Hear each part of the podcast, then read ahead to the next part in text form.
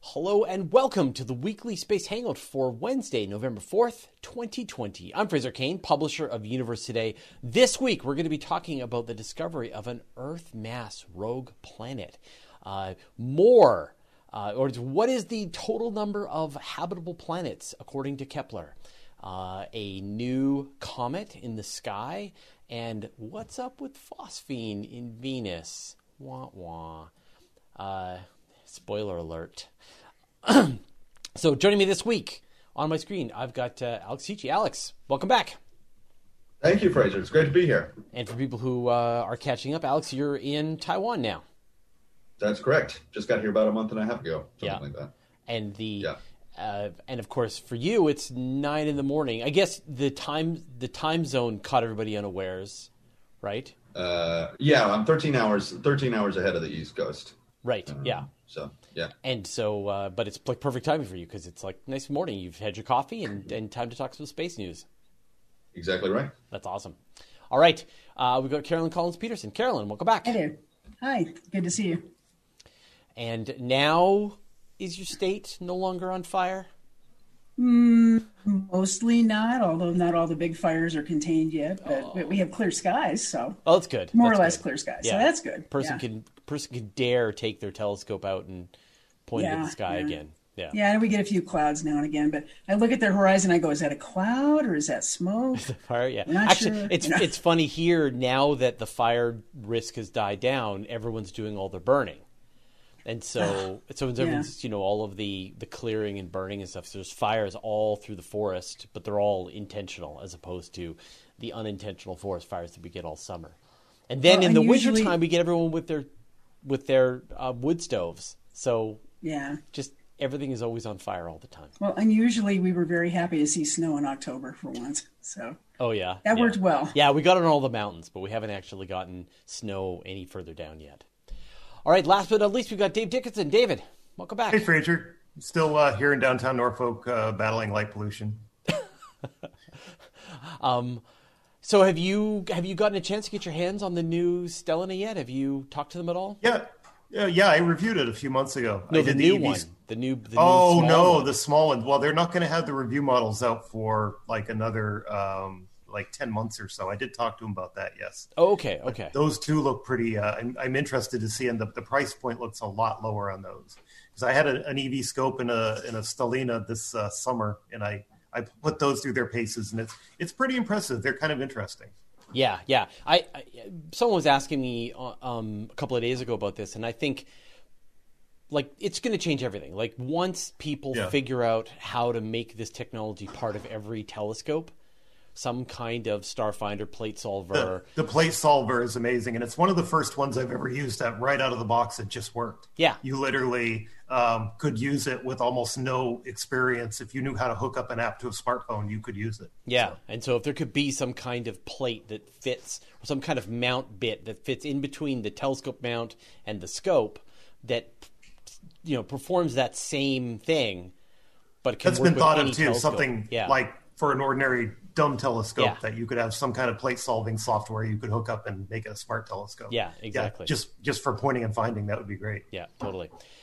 All right. So before we get into this week's special guest, I want to give a big shout out to our good friends, fans, executive producers at the Weekly Space Hangout crew. They are the community that surrounds us and tells us what to do. They organize the guests every week. So if you want to be a part of making this show, you should join the Weekly Space Hangout crew. Go to wshcrew.space. They'll teach you how to be an executive producer of the show. They'll give you all the credentials that you require to bring any guest that you want here on the show, and I will interview them for you. So go to wshcrew.space. All right, let's get on to this week's guest. And this week we've got Pranvera Hyseni. Is that right, Pranvera? Yeah, that's correct. Yeah. I'm sure I mangled it a little bit, but who are you and what do you do?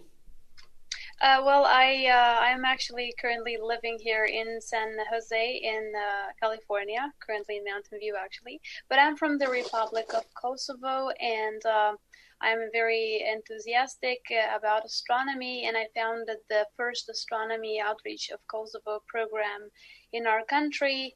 So for all of you who don't know where Kosovo is, it's a very small country in Eastern Europe, and it's the youngest country in Europe, actually.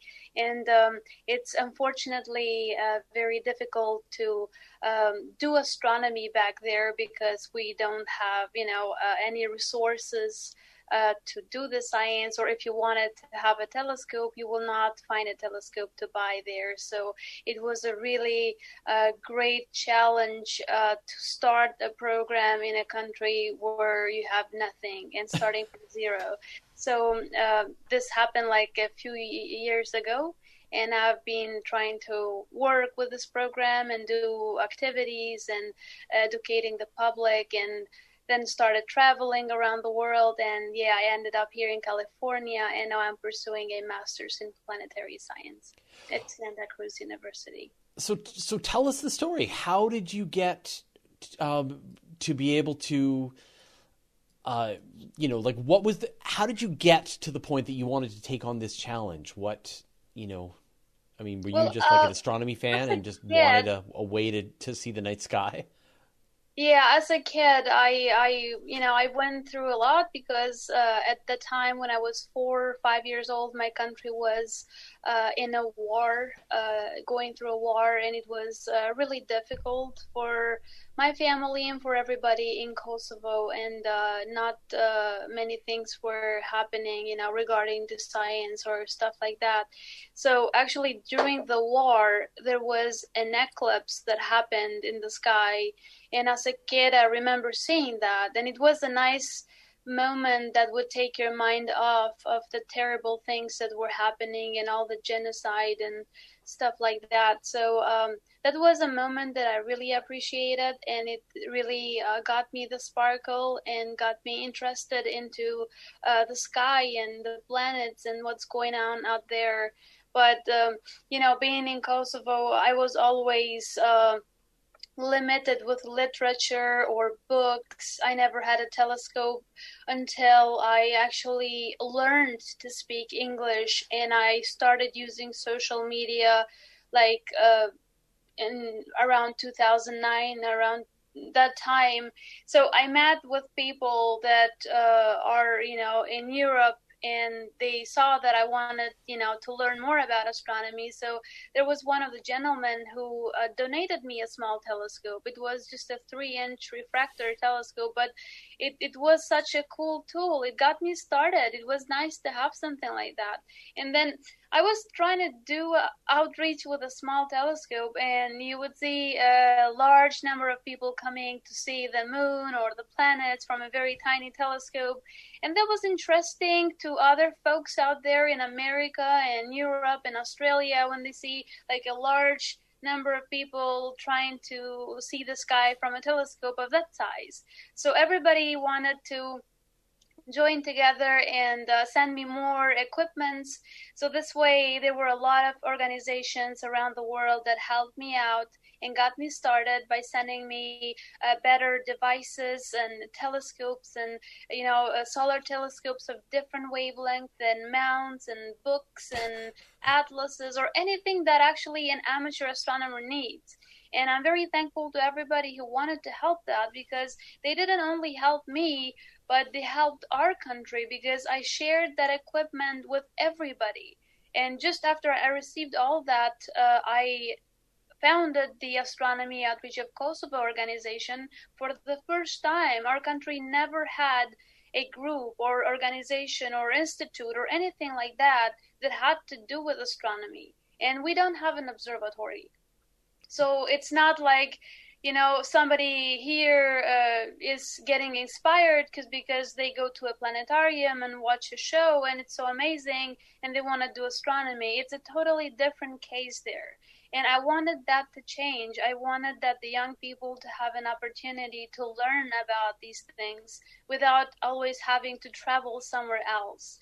So that was amazing. I formed a team, and which consisting of 200 volunteers. Wow. And we go to every group, every school in Kosovo. We try to bring our telescopes free charge. We never charge for activities. We go to schools and we show them the planets or the sun or the moon, you know, galaxies. We teach them, and, you know, we teach them about the chemistry of the sun. We try to let them understand what science is and why is it important to us. And I did a bachelor in geography at University of Pristina. I graduated last year, but I wanted to have, you know, a better background at this rather than just doing outreach and teaching others about science. I wanted to have the opportunity to give my contribution to the science. So I decided to apply at UC Santa Cruz, and fortunately I just got admitted, and I started a month ago. I'm loving it, man. It's just all about planets and stuff. But it's great because this got us started, and right now we're actually working to make the first observatory in our country. We don't have one, and we're very much putting a hard work. We just received a 14-inch telescope from Celestron, which is going to be the largest telescope in our country.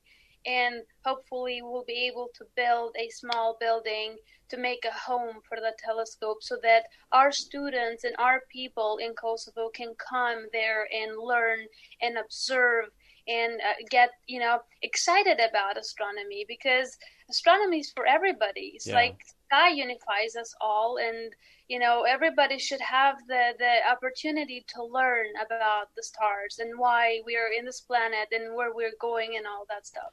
I'm you know, that experience of when you show a person a telescope, through a telescope for the first time, when you show them like Saturn or the moon, especially Saturn. Saturn's the one that you just see the light come on in their eyes when they see Saturn for the first time, and they can't believe that they're actually seeing the planet that they've seen in the books, and they think it's some kind of trick or something. And you have just had a chance to experience that, I'm sure, thousands and thousands of times. You get to be the person who gets to sort of share that joy with as many people as possible. It sounds really inspiring. Yeah, it's always amazing how people react for the first time when they come up to the telescope and look at that. One of the sad things is that sometimes there are people who see me with my telescope. Sometimes we just go out in the city and set up the equipment so people can come and look by.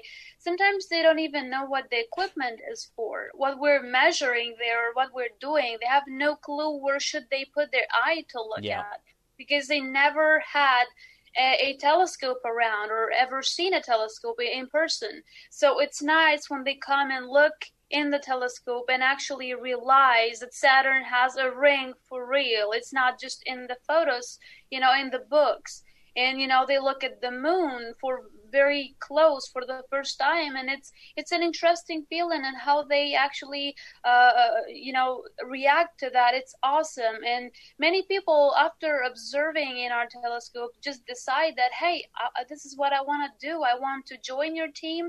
I want to learn more about science. And we have numerous of these students and young folks who actually have decided to go study physics or any other science because they got inspired from our events. And I'm very proud of that. I mean, my time that I invested in that, it's worth when you see, you know, young people like that.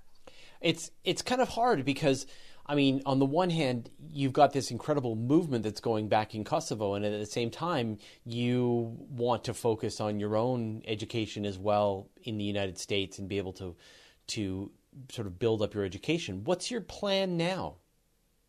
That was a little bit of a challenge because I had to come here and start studies and leave all my organization behind. But the great thing is that I have a wonderful board, and they are actually running the organization there right now. And I'm in touch with them like all the time, and we talk every day, and we make plans, we set projects, we give talks, although right now we're all limited to virtual, you know, events like that. But it's awesome, and I'm trying to help them out to spread the word about you know, the observatory, because we're looking for funds. We're trying to also convince the government of Kosovo to help us build that observatory. And actually, you can help us. If somebody wants to help, they can just go to GoFundMe and type Kosovo Observatory so they can donate. But this is one thing that I want to do. And at the same time, I'm trying to focus on my studies. It's definitely a challenge because I'm not having as much time as I used to have. Yeah. And also I used to travel a lot and, you know, meet more astronomers and go out there and have experience. But I think this is very important for me that I should have, you know, a degree and then as much time as I can to help at the same time my country. This is what I'm determined to do, and I'm very happy to do this. Well, it sounds absolutely incredible, very inspiring. And so once again, if people want to get involved and support the work that you're doing, what should they do? Well, people have been helping us in the past, and it's people have helped us in different ways. Sometimes people just want to donate equipment. There are astronomers who have telescopes that they're not using or eyepieces, and they just send them to us. And we don't have enough telescopes. Like in all Kosovo, you could probably find, I would guess, 20 telescopes in the whole country. So like as more equipment as we have, it definitely makes a change because we can spread them more. We go to more places. It allows us to work and keep the organization alive and the passion alive. So if somebody wants to help, they can help this way. They can help by donating to build the first observatory in the GoFundMe. Or if they want, they can even come and visit us in person when the things go back to normal, because we don't get as many scientists and astronomers coming to Kosovo and visiting us. We had two astronomers from America who came to Kosovo, and they gave a talk to our students, and you have no idea how many participants we had. Even people from the government showed up. Wow. Because it's an unusual thing to have somebody talk to us about science, you know. So it's great if somebody wants to visit and just come and interact with our people and share some news, you know, share some research that they have done. That would be awesome, and we would definitely appreciate that. Wonderful. Well, what are your skies like in Kosovo? They are fairly dark. Kosovo is a small country, and 20 years ago it was totally destroyed by the war. So we don't have large cities. So we have very wonderful mountains that you can go and see, you know, the sky. So even the place that we chose to build the observatory, we got the property donated. It's a wonderful sky. Oh, wow. That sounds incredible. Well, Pranvera, thank you so much for taking the time to chat with us today. We're all incredibly inspired. I hope that people do follow up on what you're doing with the observatory and follow the research. And when you do set up the observatory, please let us know. We'd love to get a tour when you're there. Absolutely. Thank you for having me. It's such a pleasure. Thank you so much. Take care. Bye. All right, let's move on to this week's news. Dave Dickinson, you're on my screen right now. So why don't you talk to us about a comet?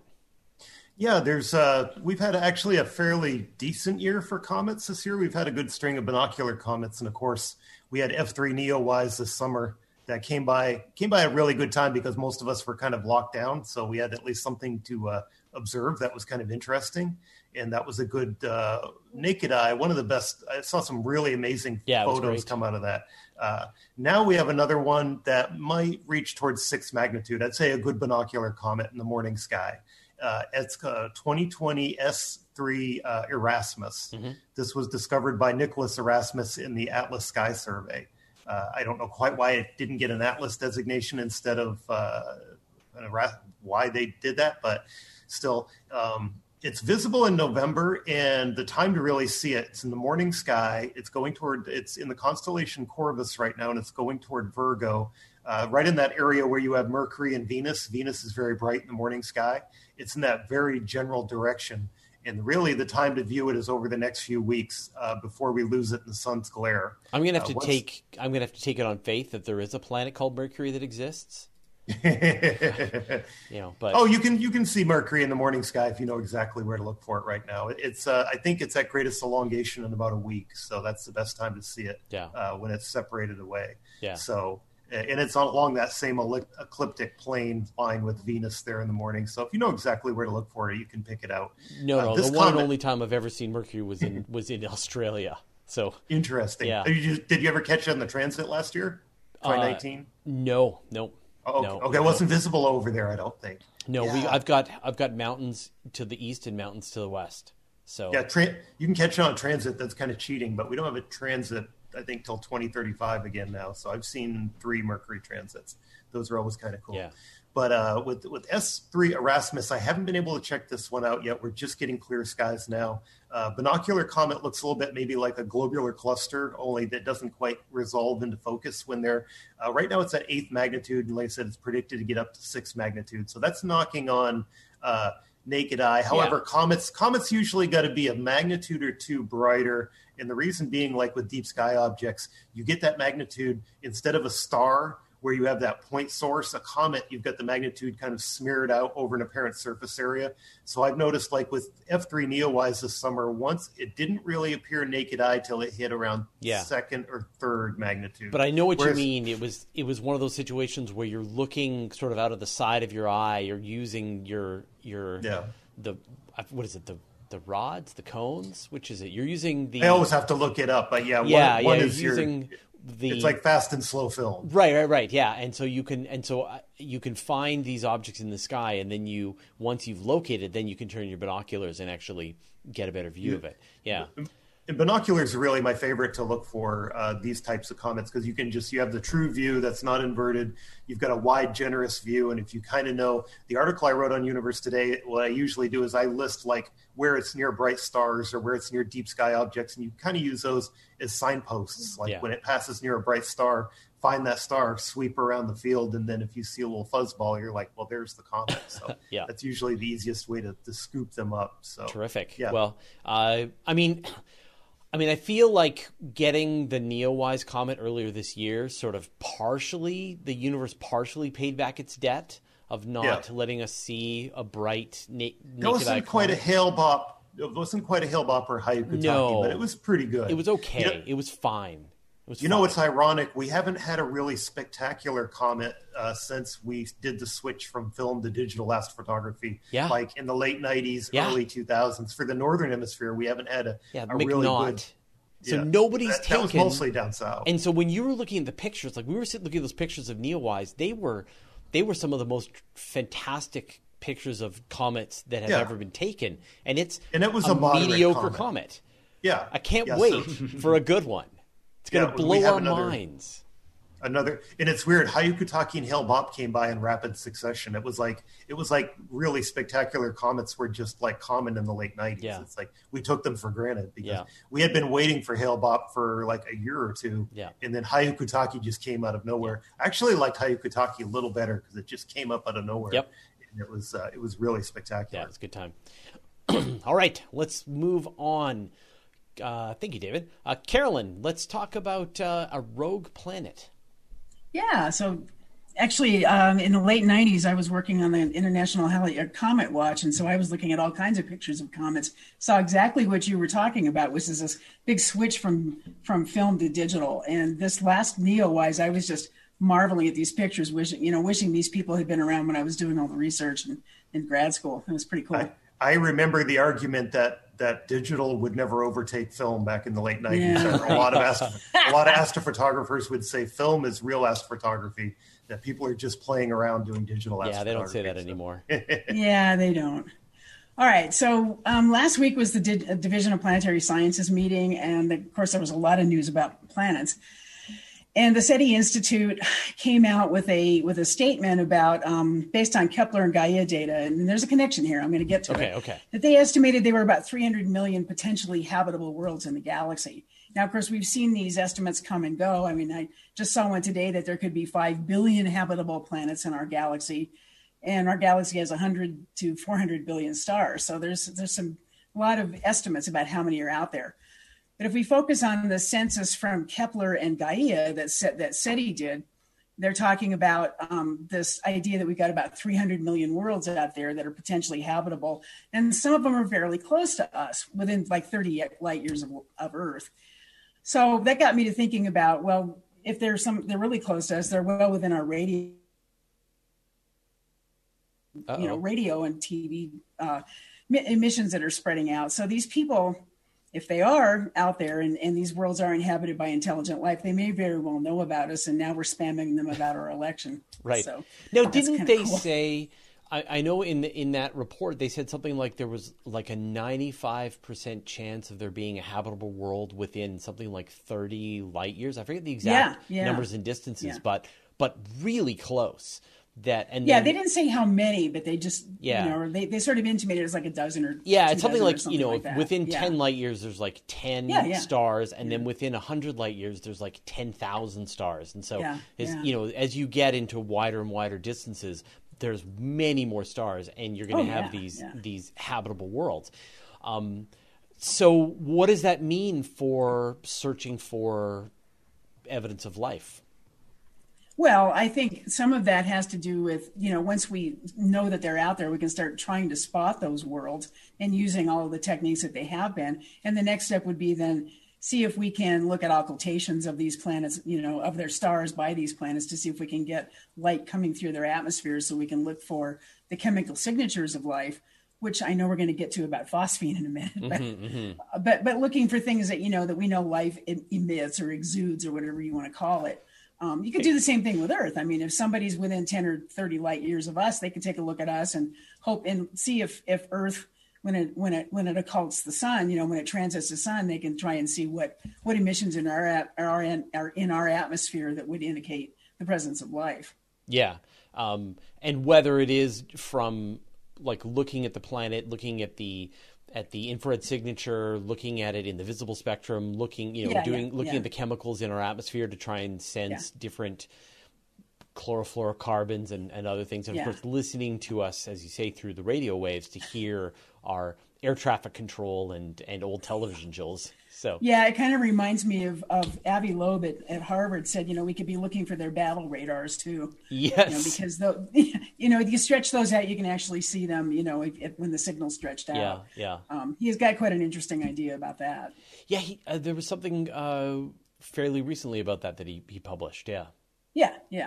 Oh, he keeps coming back to it. He first wrote about that like 10 years ago or a little bit more, and he was suggesting it. And now that we've got a little bit, you know, more sensitive equipment and some methods for looking, you can certainly look for that because he thought radar would be something that would get out. If everybody's gone digital, you still have to, if you're in battle, transmit things, right? It's not always going to be digital. So. Yeah. So anyway. So that's the first part of the story. Yeah. And then let's get to the second part of the story. So of course we have these populations of planets that aren't Earth-like. You know, those are the hot Jupiters and the Neptunes and all that. But what about the rogue planets? Now, you know, we've had these rogue planets kind of floating around, and we've talked about them, we've heard about them, and there hasn't been a lot of detail about them. But last week there was a discovery one announced by scientists using the Optical Gravitational Lensing Experiment, which has the great acronym of OGLE, O-G-L-E. And the OGLE program, it's actually been around for about almost 30 years. I knew the founder of it is Bohdan Paczyński at Princeton, who unfortunately died a few years ago. And they've been doing observations all along. Right now they're shut down due to COVID, but when they do these things, they're using optical telescopes to look at stars and track the flickers of starlight that might happen when a closer object either obstructs it, transits it, or maybe does a microlensing event. So you see this little dimming as it crosses across. And those flickers can actually also come from, you know, if the star flickers and there's no known planets around it, or if maybe they're not in the line of sight of us, it could mean that something has passed in front of it and done a little bit of a microgravitational lensing effect. So that's what they were looking for. And a team from the University of Warsaw observed a microlensing event of a star, and they came to the conclusion that the only thing that explained it was this rogue planet wandering through space between us and the star, and we happened to have this line of sight view of it. So they measured the microlensing effect, and it was like the shortest one they've ever measured. It's like 41 and a half minutes long. And so from that short period, they're able to work out the probable mass of the planet, which they think the mass and size, which I think is somewhere between the mass and size of Earth and Mars. So somewhere between those two. And it's thought to be wandering the galaxy far from its distant parent star, but I don't think they figured out what that star is. Well, so I mean, there's two sources of formation of these rogue planets. There's there's the ones that could get ejected from star systems, and then it's also possible that these things can just form in place, and just out of stellar material, but just have less material come together to form a smaller object. Well, that would explain the smaller mass and size of and the. And based on some of the surveys that they're looking at, it's theorized that there could be as many of these rogue planets as there are regular planets in the Milky Way. And a thing that's really interesting about this is that when we imagine future civilization, you know, the future of humanity attempting to cross the distance from here to the nearest star, if you could locate some of these rogue planets, they would they could serve as way stations on the way from world to world, because they are going to have all kinds of resources. And in fact, you know, and Alex, I'm sure, will be able to have some opinions about this, that you could have one of these, you know, a giant planet, say a Jupiter world with a bunch of moons orbiting around it, and they would, through tidal interactions, actually have fairly like Enceladus, Europa-like conditions on them that's surprisingly warm. That was exactly what I thought about too when I was reading this, and I was thinking, you know, way stations, or could we be searching for life on them? And it's not as dumb of a question as you might think, but to think about it, I mean, it's sort of an academic exercise. It's wandering in space, so even if there's one or two of them, like a, you know, as you say, there. Can it have life? Could it have life? And the big answer is, if it's just this solitary rogue planet, probably not. I mean, it doesn't have any sunlight. There's no warmth. Probably, you know, it's not in any habitable zone. It's not in a Goldilocks zone. If there was any life on it, well, first you have to ask, when was it ejected? If it was ejected so early from its planetary system that life didn't have time to form, then that sort of answers the question. If it was ejected a little bit later and maybe microbial life had a chance to form, it's going to be hidden under whatever layers of ice, or if the atmosphere collapsed or something like that on this world. But that kind of was the thought process when I was reading this thing about this wandering, solitary, lonely guy out there. Well, could it have life, or could we use it? And that was the next step I was going to move to was, yeah, we could use these as way stations or whatever, if, you know, when we actually are out there wandering through the galaxy. Alex, so that was it was kind of an interesting story. Alex, you've done a lot of work with the Kepler data. Do you have some opinions about the about this survey? Did you get a chance to see it? Wait, sorry, is this the OGLE survey? No, the Kepler. The Kepler survey. So NASA published that gigantic piece of information about Kepler about doing these habitable planet estimates. I don't know if you saw it. Yeah, I didn't really take a close look at some headlines. No. It just came out late last week. So. Yeah, so they were just talking about the number of like just how many habitable worlds are probably out there. They did sort of statistical analysis. It was a huge group of researchers. It was something like you know, it felt like the kilonova scale number of people worked on this paper, sort of crunching down all of this data, but. I think that go ahead. I was going to say, so like, you know, I mean, what do you think about exomoons as a habitable candidate? That totally throws the numbers even higher, wouldn't it? Potentially. Yeah. I think, you know, we're always interested in what the moons in our solar systems can tell us, for example, and obviously we think some of these moons are interesting places to look for life. The question is whether you could have something very Earth-like as an exomoon. I think, at least in our imagination, that seems very plausible. And there has been some work to say that, you know, you could have something like that. But I actually have a question about that. If you had a rogue planet that is ejected out there, and we don't know how old it is, but let's just say, you know, it's maybe not even as old as Earth. What are the chances of it still having some sort of radiogenic heating from the interior that might keep things habitable? Or just as you were saying that, I mean, we've been talking. We'll talk in a minute about life potentially in the clouds of Venus, and this is sort of brought up the question of you know a much older idea about life in an atmosphere like Jupiter, for example. So I would think you know, a terrestrial planet like you've been talking about. Obviously going to be very cold and dark, maybe not a great place to look for life, going to be very unlike Venus, because, you know, Venus's heat comes largely from the sun and greenhouse effect, of course. But if you had something like a Jovian world or something like a a brown dwarf. You know, it seems like you get to a certain altitude, and now you've got very temperate climate and potentially, you know, reasonable atmospheric pressure. So seems like, you know, I'm very much out of my element, but it seems like in that sort of situation, you could potentially even have life. In, from like what I'd heard, if you've got a thick enough atmosphere and you've got the radiogenic heating that you were mentioning, that it actually can maintain a fairly comfortable temperature for a long period of time, because there's just a lot of heat being put out. And if you do have that situation where you've got a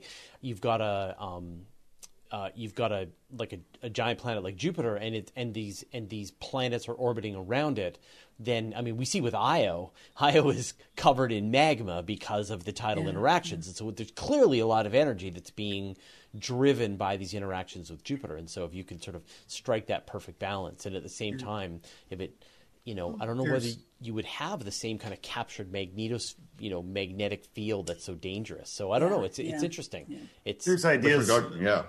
Here's ideas, Fraser, and based on what New Horizons saw at Pluto, even with the geologic activity, that there's some kind of heating still going on there too. So, yeah, that was sort of the road I was going down when I started to read this, and I was wool gathering a lot of ideas about it. But the one thing that I thought of is, well, once you remove the star, that's going to remove an important source of heat, but what if, you know, what's the compensation? And I don't want to take too much longer, but that was just a real fascinating thought experiment. I think that over the next couple of, you know, the next few years, there's going to be more and more emphasis on these rogue planets. People are going to realize they play a bigger role. Like they're more common. There's more of them out there. They're more fascinating than anyone ever thought. And I think it's going to be, and they could be closer than anybody thought. Chances are. And they also give you a really good chance of looking at another aspect of planetary formation that we hadn't really studied before.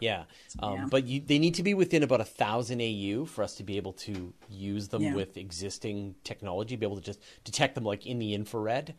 So they need to be very close for us to be able to see them. So unfortunately, it's planet 9 distance. That's and like, the problem with those gravitational lensing is it's just one and done. You see it and then it's gone, and then you never see it again.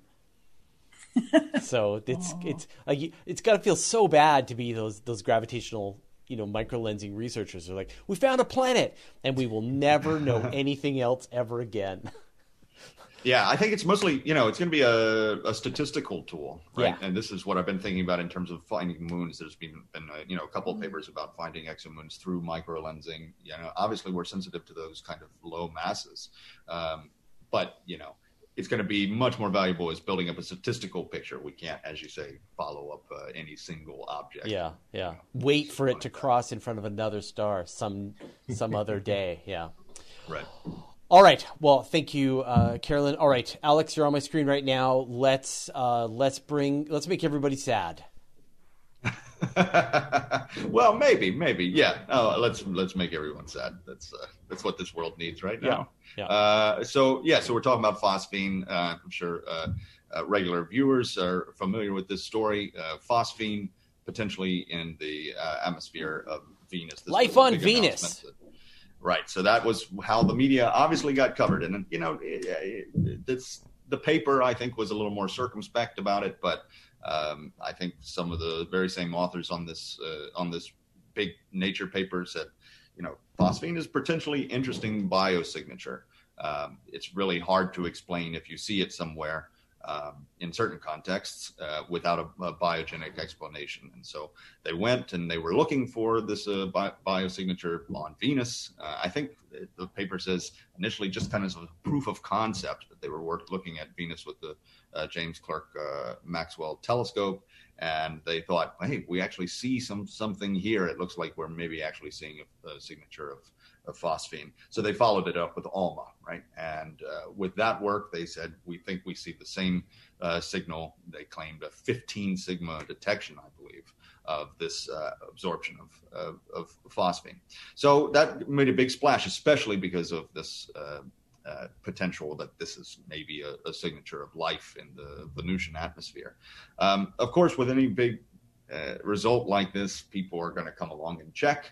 I was having flashbacks to my own work with exomoons in some ways, because, you know, a big result demands, really, a skeptical eye and people coming along and trying to reproduce what you're claiming. And so people did come along. There was a first paper came out that said, we've reanalyzed old Pioneer data examining Venus atmosphere. And they said, yeah, we do actually see support for this hypothesis. So that got people kind of excited. This is a very short paper. I don't even think there was any plots in there. So it was very short, kind of like, yeah, we looked at the Pioneer data and we believe this phosphine detection. And then two other papers came out more skeptically. The first saying, we've looked at this, been looking at Venus since 2012 in the infrared. And so this is a different wavelength regime. But phosphine, like so many molecules, it has a variety of lines that are show up at all different wavelengths. And so if you see something in one wavelength, and it, I mean, if it's really there, maybe you ought to be seeing it at other wavelengths as well. So they looked at it in the infrared, and they're saying, we're really not seeing this at all. And they said that they put a stringent upper limit on the abundance of phosphine in the Venusian atmosphere, which was like 5 parts per billion. That's 4 times lower than the abundance claimed by the initial team. And not only that, but they're not saying we see 5 parts per billion. They say that's a upper limit. That's right. A 3 sigma upper limit of 4 times less abundance. And then a subsequent paper came out and said, yeah, actually it has to do with the way that you fit out all of these systematics in the data. Radio or millimeter, submillimeter observations, they can be very, very tricky. I did some radio work very early on in my career. And indeed, these molecular lines are incredibly challenging to handle. I say I was having flashbacks to the exomoon work because similarly, you see a molecular line, you see one big line, and you've got all this other kind of stuff going on in the baseline. It's kind of like a light curve, honestly. I mean, some of the same ways that we deal with systematics are going to be some of the same tools that people are bringing to this otherwise very different problem, but handling the data is not entirely dissimilar. And they said, yeah, the way that you fit out these systematics and even the way that the ALMA pipeline reduced this data to begin with, they see some problems there. And that's what I heard as well. Yeah, go ahead. I heard that the ALMA pipeline has a problem with the way that it processes this kind of data. Right. So this is a little outside of my element, of course, but this was the assertion is that depending on how you calibrate this data, and actually observing a disk, like Venus is in itself evidently rather challenging in this wavelength regime. So it turned out, I just saw this on Twitter, but then ALMA issued some sort of retraction of the data, which seemed very unusual that the data sits out there. I mean, it's like Hubble, you get a Hubble observation, that Hubble data sits out there for all time. Anybody can go through it. Right. So for them to come along and say, we're pulling this data offline because there's a problem with it, really struck some people as very unusual and even sort of problematic in some eyes because, other astronomers want to get their hands on the data and actually try to understand what's happening with the data and see if they can reproduce the null result or reproduce the positive result. And then there was a paper, honestly, that came out and everyone was quite upset with the initial abstract because it basically demanded that the initial Nature paper be retracted. I just pulled it up yesterday and that sentence has been removed. Oh, it has? They got sufficient blowback from that language that they have.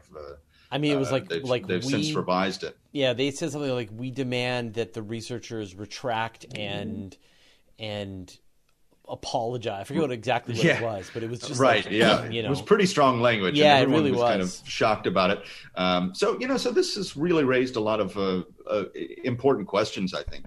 For one thing, the Nature paper has tons of authors. The original paper I'm talking about went through, 3 peer reviewers, presumably in Nature. Meanwhile, these subsequent papers that have been calling it into question, they haven't been peer reviewed, right? They go out on the archive. They're under review, presumably, but they haven't been reviewed yet. So this is controversial amongst astronomers, whether or not you should put something out before it's gone through a full peer review or not. Questions about how this gets covered in the media, right? It's a very sensationalist result and people get very excited, and then, you know, it's not 2 months later and we're saying, hold on, it's not actually real. Yeah. I think it sort of, you know, can serve to undercut people's faith in us as scientists. The difficulty of frontier science, right? I mean, you know, scrutiny is part of the game. I was talking, you know, I had a lot of sympathy for the scientists because I said, you know, doing this, this kind of high profile science is a little like walking on a tightrope. If you had all the other tightropers trying to knock you off, you know, that's how it feels. And it's a really high wire act to get out here. I mean, you kind of went through this claim. Personally. Right. Yeah. Yeah. You know, similar sort of situation. Yeah. And then, you know, my takeaway from this is, well, for one thing, we need respectful disagreement when we disagree. Right. This is how science goes. Right. We're going to come out. Somebody's going to make a claim. Somebody's going to test that claim, contest that claim. And, you know, the name of the game is that we're all in this together and we're all trying to find the truth. So we have to do that respectfully. Molecules are hard. Radio is hard. Yeah. Molecules are really hard. I got out of radio in no small part because you could never be entirely sure that someone wouldn't come along and say, you know, I'm pretty sure that silicon 11 to 10 transition is the explanation for this so-called new phenomenon that you're finding. You know, they're just really complicated stuff. But hopefully, I think the conversation has steered towards we collectively agree that we want more in situ exploration of Venus, especially Venus's atmosphere.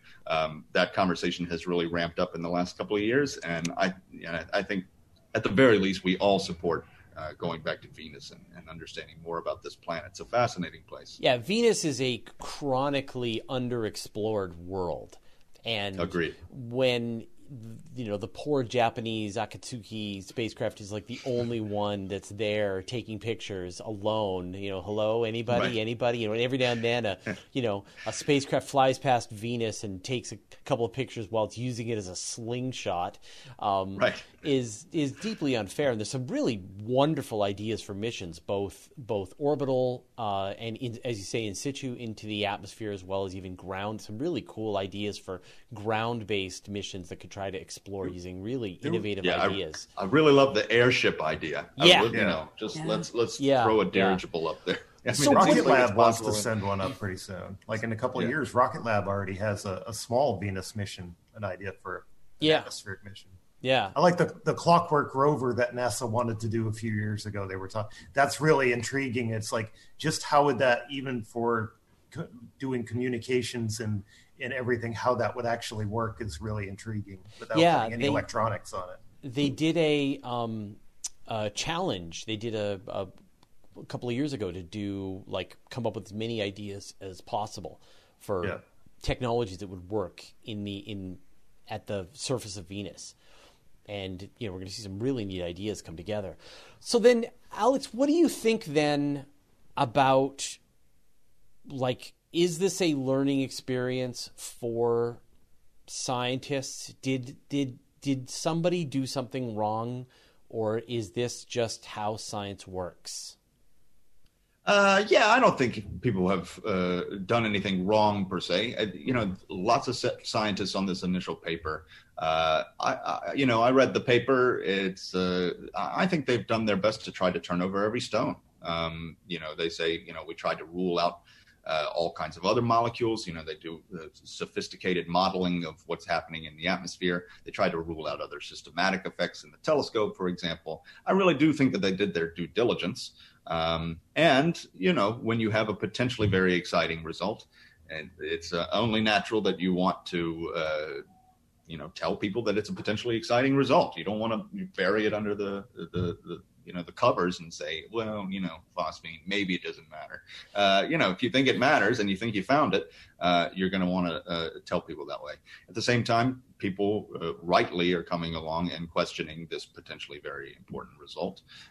And this is how we do science, right? So as far as media coverage is concerned, it's always going to get blown up with the flashiest possible angle. And so as scientists, I think we always have to be aware of that and to, be as circumspect as we possibly can and do our best to communicate the findings accurately And then, you know, after that, it's a little out of our hands. Once it gets out on Twitter, people are going to make of it what they're going to make of it. And we only have so much control over that. I want to see Venus penguins. Yeah, I mean, you know, from my perspective as one of the journalists, right? I mean, it's our job to report on this news and I mean, we always run this really careful line between communicating the value of the science and the exciting developments that are being made, but also using all of the right weasel words to put things into context to make sure that people know whether this is really rock solid or whether this is just an interesting hypothesis or whatever. And, you know, obviously with Universe Today, we have a ton of experience and we have a lot of reputation on the line. And so we're a lot more careful about this kind of thing than some of the other people who just say, oh, you know, there's a, you know, NASA just discovered an asteroid that's worth 60, you know, more than the world's economy. You know? Right. Yeah. Yeah. You know, so having had one such a work, I suppose that got a lot of media attention, I've still got a Google alert for every time someone says anything about Kepler 1625, I get an email. And so I get to see literally everything that gets said about it, including the most outlandish, crazy stuff. And there's a lot of it out there. So, you know, Universe Today, and, you know, there are definitely some great science journalists that I've worked with over the years. And you know, there's a lot of great journalism out there that, as you said, gets it just right, you know, really reports it accurately. But there's, you know, at a certain point, it just gets out the door and there's no controlling the wild stuff that gets said about this stuff. So, and I think it's, I mean, I think that we as human beings need to have this flexible openness to just the possibilities of nature, for someone to go, here's something interesting. And for you to kind of take that on provisionally and say, okay, I'm open to there being life on Venus. Let's look more. And then being, you know, like, oh, there wasn't life on Venus. You're like, okay, well, you know, what are you going to do? Maybe there's Mars. Who knows what's out there? And like, I think that we suffer from people being so fixed in their mindset and this process of science, to see how science changes its mind, to see how science is continuously looking for whatever is the overwhelming evidence to support an idea, is a really healthy way to look at the world. And so it's like it's like some tough love, I think, when you go like, we used to think this and now we don't think that anymore. And that's fine. Like, be flexible in how you perceive the world. And I have no problem when that happens. And I sort of enjoy changing my mind. I enjoy seeing more evidence and coming up with a new idea. So I think this is great. Yeah, for sure.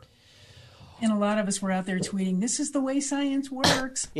And you get people saying, like, you know, you told me there was life on Venus and now you tell me that there isn't. And I can't trust anything that I ever see about anything.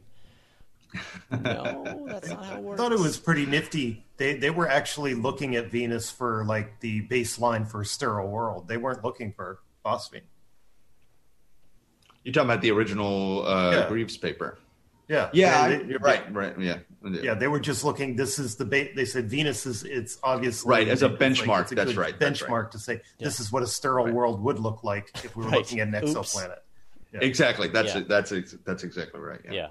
Not so much now. All right. Well, we've reached the end of our episode. Dave, you wanted to give one quick update on Osiris-Rex. Yes. Osiris. They did manage to store the sample that they decided to forego the spin test because when they took the TAG-SAM head and they looked back after they sampled Bennu, and they used the SAM cam and they took a look into it, they saw material was coming out. So they think they were actually over successful. The consensus is that they probably collected in the excess of hundreds of grams of material, which is well over the 60 grams. That was the baseline for the mission. So they decided they're going to stow it early, and the stowing mission maneuver was successful, and it's coming back in 2023. But overall, it looks like it was pretty successful. Yeah. And we were talking about Hayabusa 2 is coming back December 6th. That's coming back just in a month. from the Japanese asteroid sample mission. So that's coming right up. We're going to see that. Finally, we'll have more than just a couple of grams of an asteroid. The first Hayabusa had shards. Yeah, it's really an interesting, when you read the mission, how really they had a lot to overcome on that mission to get anything back. So it was pretty amazing. Yeah, absolutely. All right. Well, Dave, you're on my screen right now. So why don't you tell people what you're working on and where they can find out more? Frequent contributor, Universe Today, doing mostly observational, what's in the sky type stuff. Sky Telescope, I do the space flight beat as far as what's going on for planetary missions and things like that. And of course, I have the first book that was out years ago, Universe Ultimate Guide to the Cosmos. And the new book came out a few months ago, Backyard Astronomer's Field Guide. And I don't know, I have some ideas for a third book. Probably, it's quarantine, so I've got plenty of time to write. So in the meantime, just doing a lot of news articles and going up on the roof with the telescope. So. All right, well, let me know if you want some ideas. We'll brainstorm. I have a few ideas, too. Yeah. All right, Carolyn. I just got a note from my publisher saying we'd like you to work on another book, but they haven't said what it is yet, so I'll have to let you know. I just finished off a show about exoplanets, which is why I've been diving into them. I just narrated it, and it's being mixed as we speak. And that's kind of it right now. Oh, yeah, I just finished off a campaign in the election for a local issue, and it won, so I'm pretty happy about that. Oh, good. Wow, local politics at work. Oh, yeah, I know. Boy, don't ever let me run for office, please. Alex, what are you working on? Well, I just arrived here in Taiwan, of course, so I'm ramping up my independent postdoctoral research. So I'm working on exomoons, of course, still. I've been interested recently in trying to understand more about these systems when we're looking at multiple exomoons. For the longest time, it's been, we've just assumed a single moon around a planet, basically for computational simplicity. And that helps us in a lot of ways, but if we look at Jupiter and Saturn and Venus, we see a bunch of moons. So I've always been a little uncomfortable with how much we rely on the single moon framework, and so I'm delving a lot more deeply. So you're going to try to see what 70 moons looks like. What happens? What multiple moons? Yeah, exactly. Yeah, not 70, a few at a time. Right. Awesome. All right. Yeah. Cool. Well, I'm going to put everybody back on the screen. We've got next week, I've got some interesting interviews. Actually, Chris Carr he's in 2 weeks from the Weekly Space Hangout. He's going to be my guest on Open Space. So I'll be sort of digging into his background and find out more about him. This week, I've got Peter White from Not Even Wrong blog. He's a particle physicist, and he'll be talking about the future of particle physics. So got a lot of cool interviews coming up on my YouTube channel. So check that out. All right. Thank you, everybody, for joining us this week. Thank you to our moderators. Thanks to Nancy Graziano, as always, everybody on both Twitch and YouTube, and my co-hosts.